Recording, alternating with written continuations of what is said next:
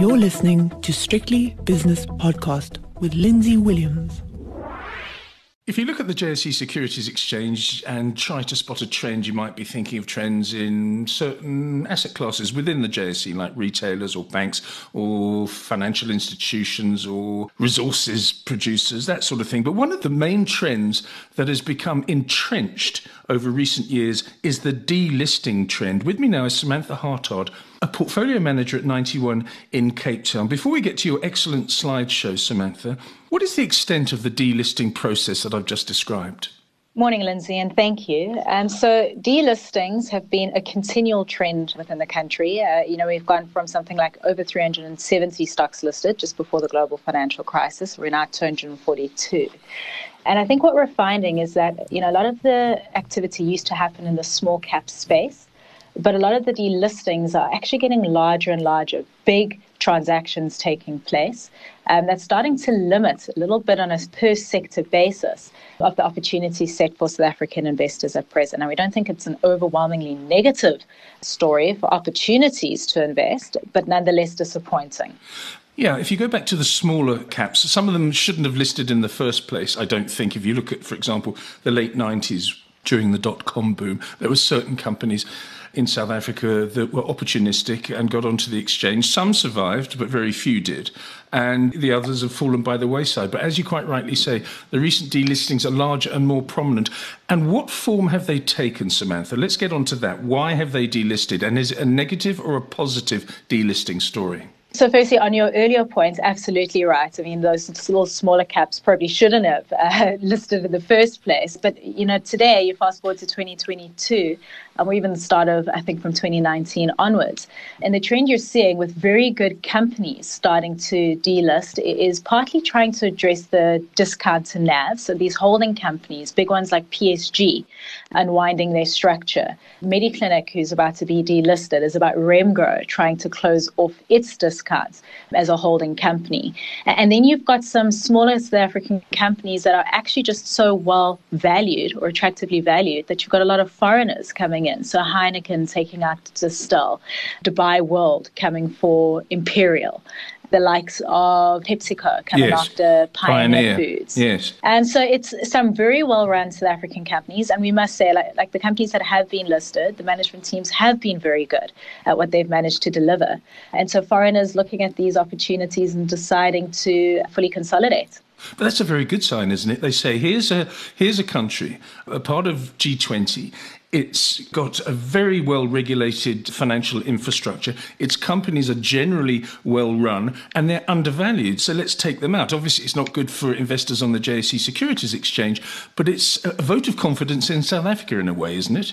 Yeah, I'd agree with that. And oh, sorry, the most recent one is Walmart coming after Massmart. So, yes, I do think there is a vote of confidence on the management teams. But it's just a pity that, you know, the other side of the equation is the fact that we don't have IPOs coming to, to, to offset that. Uh, you know, Africa's really missed out on the massive IPO trend we've had over the last three years or four years. And so it is net net, just fewer stocks on our index. Yeah, so it's a two way street here because the exchange has endured a delisting trend, whether it be because of private equity or unbundling or whatever it is, and we'll come to that in a moment, uh, maybe. But uh, the country's also lacked homegrown IPOs. In other words, new companies, new companies that I know be started in a garage, you know, the old corny thing of Amazon being started in a garage and Alibaba and things like that, coming to the exchange. It seems to me that that hasn't happened. It did happen at one stage, either rightly or wrongly, but today it doesn't. Why is that, do you think, Samantha? Why aren't we creating new companies that deserve to be on the exchange? Yeah, so I think there's almost this perceived lack of entrepreneurship that the country has faced. And if you think about those homegrown stories, I think Transaction Capital has been a very successful one. Mm. Um, Dis-Chem, I think, has also been a great one. But, you know, I, I, also think from a capital markets perspective, you're looking at well, what are the benefits to listing? And if the private market funding has been well supported, and it has. Even you know, even here in South Africa, perhaps companies are just not interested in that equity listing process. You know, so there are young startups. You know, we do see really interesting small companies that are doing fantastic things. But if they don't need the capital, why volunteer yourself for all the added regulatory requirements needed? And also because of the balance sheet situation of big companies in South Africa, which is, I, I think, generally, I mean, you can correct me if I'm wrong, but generally pretty good. If they see a startup that's starting to do well in their field of operation, they say, okay, they phone up the CEO, the MD, and say, what about it? Here's a cash offer. You can become part of our organisation rather than going on the what can be a fairly onerous route to a listing. Yes, and so a lot of these founders also find this as a really well, uh, like a neat way to exit the brands or the businesses that they have built up over the years. Okay, what are the implications, please, Samantha? Because we understand the uh, semantics of it 370 companies down to 242. Now, I'm no mathematician, but that's a bear market, and it's likely to continue. What are the implications for the future of the exchange and the whole corporate infrastructure of South Africa? So, you know, when we think of that 242, perhaps we also just need to narrow it down to the stocks that are big enough and liquid enough for uh, formal institutional investors to to take positions in. And that probably takes it down to about 80 companies, we would say, that you could fairly trade, would want to have in the portfolios um, that could make a difference to your returns. So that's the first. And then if you think about those 80 companies that you can invest in, I must say the one thing that I would caution about getting too bearish yeah. about this trend is the fact that, yes, concentration is therefore going to go up, but concentration is a theme across indices worldwide. So some people are coming out and saying, well, if you look at the Capped SWIX, my goodness, uh, you know, the top 10 companies make up 40% of that index. You know, I'd push back and say, but you look at indices everywhere. You know, S&P, I think it's something like 30% of their weighting is in the top 10 companies. And even the MSCI All World Index, uh, you know, those are hundreds of stocks on that index, and the top 10 are also 15.5% weighting. So narrow indices or the top 10 stocks taking up a bigger proportion of those uh, indices isn't new. South Africa isn't so dissimilar to other places around the world. And it is a broad variety that we are afforded you know, you've obviously got the retailers, you've got what you call the SA Inc. sectors, the retailers, as well as the banks, insurers. But then you've got the fantastic global players, you know, the, the general miners, you know, companies like BTI, Richemont, um, as well as Anheuser, giving other opportunities for, for us investors to, to get that global flavor of ideas to invest in. And so I wouldn't be overly bearish on this, uh, but it's definitely a trend we have to be cognizant of. I'm looking at one of your slides. And unfortunately, it's far too busy for my tiny brain, Samantha. It's called Structural Themes Road to 2030. Could you briefly explain this? It's beautifully constructed, by the way, but what does it mean? So this is a great work done by our multi-asset colleagues in London. And they've they've taken a view on what are the major trends that we should be thinking about from a top-down basis as to what could be driving stock markets um, over the next 10 years. And they've come up with five general themes that they think are really going to matter. Um. You know, it's demographics, it's climate change, it's just uh, China's rise, its debt, and as well as the tech sector.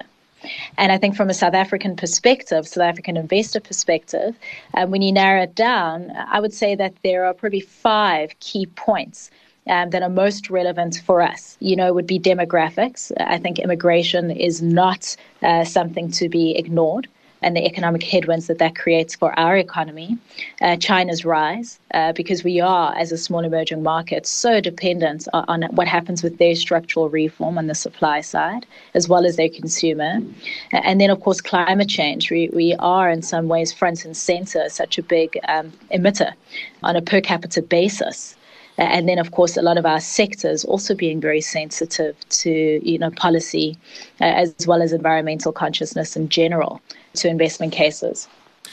Yeah, I just want to comment on two of those five points. One is demographics, and the second one is climate change. If for some reason medical science advances to allow myself and yourself to live till we're 250 or 300 years old, I think you, as a fund manager, an asset manager at 91, you would probably look at demographic trends and say, as a super uber long term investor, I would be looking at these these trends because these are the companies that are going to benefit from the trends that we've identified. And climate change comes into that, Samantha, because there are going to be certain parts of the world that are going to be uninhabitable by human beings if climate change continues to change. In other words, it goes above the one and a half degrees and goes on to two, two and a half in the next 50 years or something. So it's terribly important, I think, to recognize these things, as I said, as a really long term investor. So, on the climate change theme, and I must say, Lindsay, it is quite disappointing after COP27 that we, we as a world, haven't met that target, or, or so far policy today isn't going to meet that target of uh, limiting temperatures rising by 1.5%. Uh, the other side of it is, of course, there's all this investment going into new tech to make sure that the infrastructure is going to be in place to try and address it. So, this is talking about commodities such as lithium, batteries obviously becoming a bigger uh, focal point, tech becoming a bigger focal point, copper is always going to be needed, nickel also going to be important, and of course, cobalt. Uh, unfortunately, South Africa hasn't been blessed with many of these resources. Platinum will play a role, and so we do thankfully have a lot of exposure to that. But the country's outlook, I'm afraid, is not in the right commodities. Coal will eventually be tapered lower. Iron ore is going to be tapered low, at least from China perspective. But we still do have at least the listed miners that will get the benefits of that. You know, and one of them that comes to mind would of course be Glencore. Yes, very big coal exposure, but also very big exposure to new tech that's going to be coming, uh, that's going to rise in prominence going forward. So, from an investor perspective, you know, the resources stocks that we do have listed here are still presenting an opportunity uh, on the climate change theme. Okay, where to from here is one of your final slides. And if you could just briefly go through that, because as you quite rightly point out, opportunities will always remain, you say, but we must be realistic and selective. Tell us more, please. So I think that the IPO trend is unlikely to change quickly in the near term. So I think on a net net basis, if you think about the composition of the index, it's likely fewer stocks going to be listed in South Africa.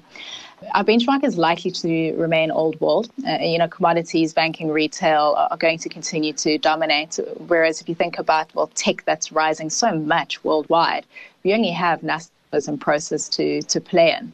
And you are going to see a theme of many of our South African companies, given the low growth environment we have here, trying to push offshore. And if you think about the, the company and the composition of the index today, about 70% of JSE revenues is generated outside of SA. And then we have to hope that many of these big stocks remain listed here, the likes of Anheuser-Busch, British American Tobacco. Those two are for some regulatory requirements when Anheuser took out SAB. Um, they promised our government that they'd continue to be listed here, similar trend from British American Tobacco. And then the likes of Richemont and BHP Billiton, who have very little or no in BHP Billiton um, revenue generated out of SA. Very well described. Thank you very much, Samantha. Samantha Hartard is a portfolio manager at 91 in Cape Town. The views and opinions expressed in these podcasts are those of Lindsay Williams and various contributors and do not reflect the policy, position, or opinion of any other agency, organization, employer, or company associated with strictlybusinesspodcast.com.